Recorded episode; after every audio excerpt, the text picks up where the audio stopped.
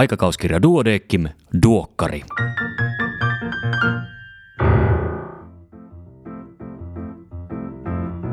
Tämä on numero 22 vuonna 2020. Minä olen Kari Hevossaari, terveyskeskuslääkäri Helsingistä. Tervetuloa mukaan. Tässä podcastissa käyn lyhyesti läpi uusimman aikakauskirja Duodeckimin eli kavereiden kesken Duokkarin sisällön.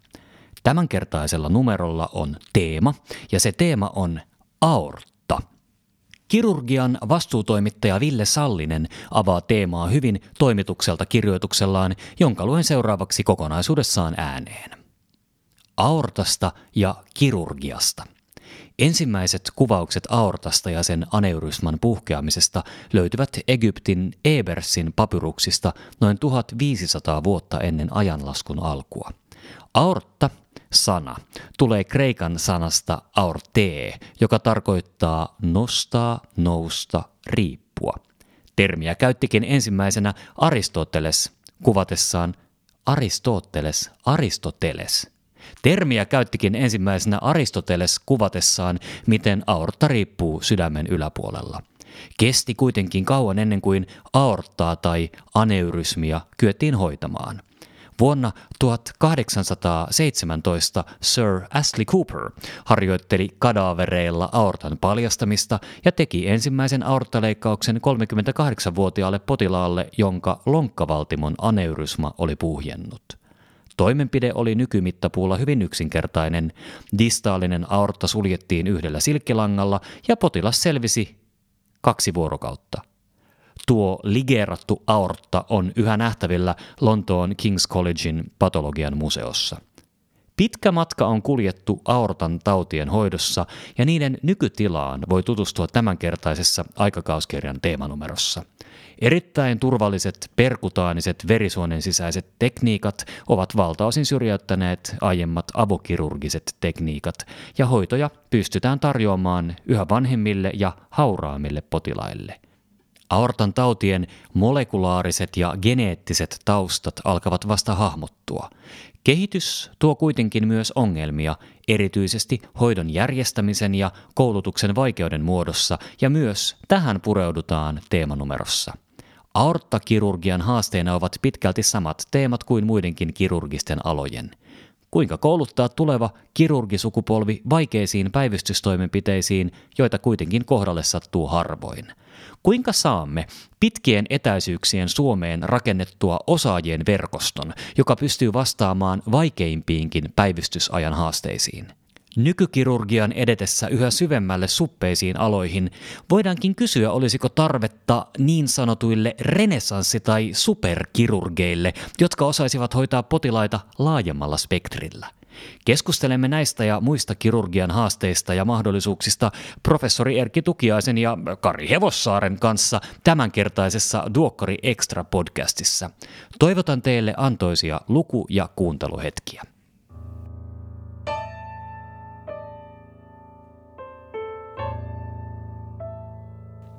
Pääkirjoituksia on kolme kappaletta – Aina ajankohtainen D-vitamiini, uutta tietoa ihon ja aurinkosuojavoiteiden roolista.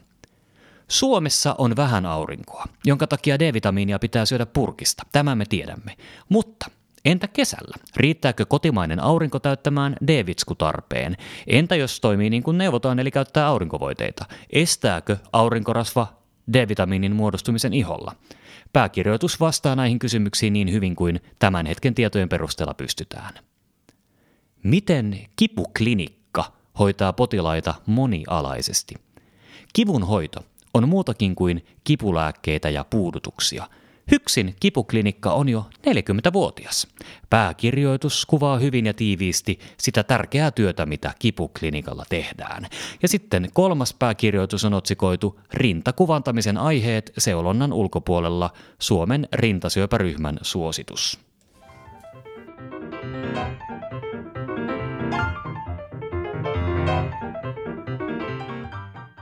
Erikoislääkärin uutisia tällä kertaa seuraavilta erikoisaloilta.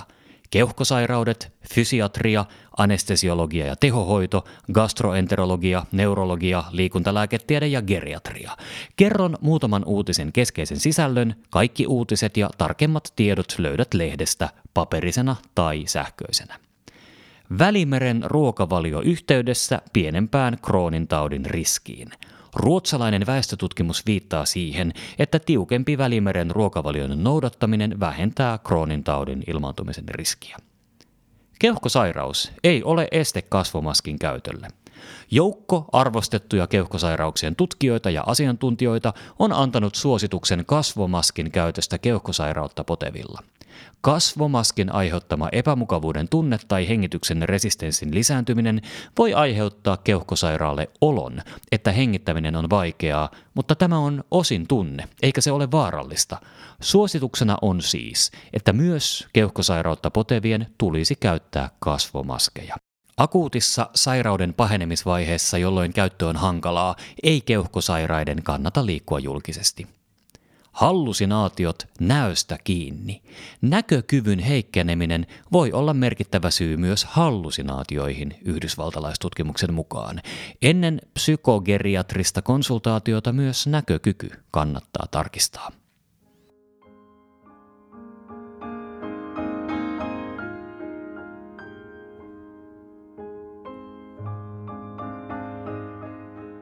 Katsausartikkeleiden lyhyet esittelyt.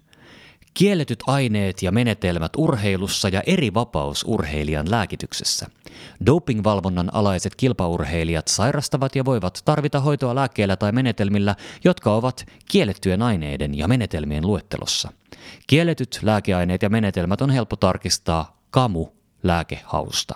Mikäli tasomäärittelyn piiriin kuuluvan urheilijan sairauden hoito vaatii jonkin kielletyn lääkeaineen käyttöä, hoidolle voidaan hakea eri vapautta. Sitten artikkeli, jonka lainausmerkeissä ensimmäinen osa oli viime numerossa. Mistä unettomuushäiriössä on kyse?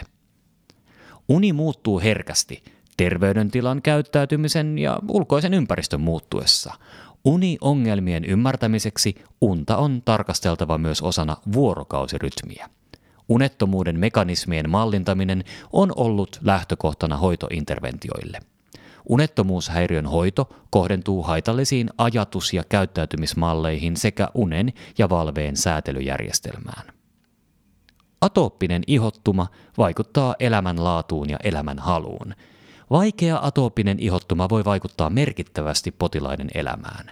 Jo varhainen vuorovaikutus häiriintyy ja työelämässä saatetaan pärjätä huonosti, jopa itsemurhariski on lisääntynyt.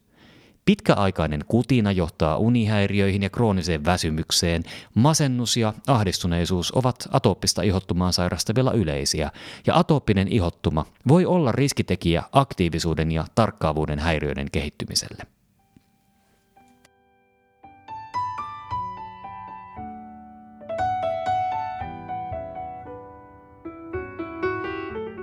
Tämänkertaisella numerolla on teema ja se on siis aortta. Tuttuun tapaan aihetta käsitellään kattavasti ja laajasti. Pääkirjoitukset johdattelevat hyvin teemaan ja niitä on peräti kolme. Aortan sairauksien lääkehoito monipuolisella lähestymisellä potilaan parhaaksi, sitten infrarenaalisen aortan avokirurgian erikoislääkärikoulutuksen haasteet leikkausten muuttuessa mini-invasiivisiksi ja kolmas tavi- vai avosydänleikkaus aorttastenoosi potilaalle. Sitten teeman katsausartikkeleihin – Aorttapotilaspäivystyksessä. Aortan akuutit sairaudet ovat yksi kiireellisimmistä päivystyksellisistä hätätilanteista. Torakoabdominaalisten aortta-aneurysmien hoito Suomessa vuonna 2020, ja tämä hoito on Suomessa keskitetty yliopistosairaaloihin. Vatsa-aortan aneurysma Esiintyvyys lisääntyy iän myötä ja vatsa-aortan aneurysma onkin alle 50-vuotiailla vielä varsin harvinainen. Aneurysmalla on taipumus kasvaa ja ilman hoitoa vaarana on pullistuman repeäminen ja kuolema. Aortan ja lonkkavaltimoiden tukokset ja niiden hoito. Aortan ja lonkkavaltimoiden tukos johtuu valtimon kovettumistaudista. Se on erityisen yleinen tupakoijilla. Vatsa-aortan infektiot – Aortan infektioaneurysma kasvaa nopeasti ja on vaarassa repeytyä koosta riippumatta. vatsa-aorttaan kasvavien kasvaimien onkovaskulaarinen kirurgia. Onkovaskulaarikirurgialla tarkoitetaan syöpäkirurgiaa, jossa kasvaimen poistaminen edellyttää myös verisuonien poistamista ja rekonstruktiota. Sitten vuorossa tapausselostuksia, vatsa-aortan jättianeurysma. Vatsa-aortan aneurysma diagnosoidaan valitettavan usein vasta repeämätilanteessa.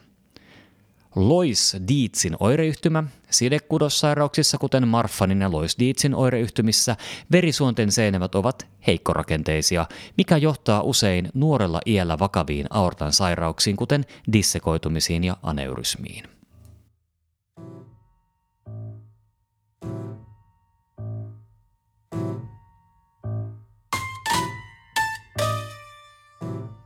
Sitten on yksi Impress-artikkeli. PET-kuvantamisella todettava mikroglia-aktiivisuus ennustaa MS-taudin nopeampaa etenemistä. Ja tämänkertaisena vinkkinä on vastahakoisen reumapotilaan suukipu. Tämänkertaisin ja kaikki muutkin viime vuosina julkaistut vinkit pystyt kuuntelemaan omina podcasteinaan tästä samasta podcast-syötteestä. Kuukauden kollegana on tällä kertaa verisuonikirurgi Ilkka Kantonen. Siinä kaikki tällä kertaa. Kiitos kun kuuntelit. Nyt alkaa olla viimeiset hetket hankkia joulukalenteri joko itselle tai rakkaille. Luukkuihin voi suklaan sijasta sijoittaa myös ehdotuksia kivoista yhdessä tehtävistä jutuista, kuten termariglögeistä lähipuistossa tai vaikkapa lupauksen päähieronnasta illalla. Palataan me asiaan parin viikon päästä. Voi hyvin siihen asti. Iro, pitee!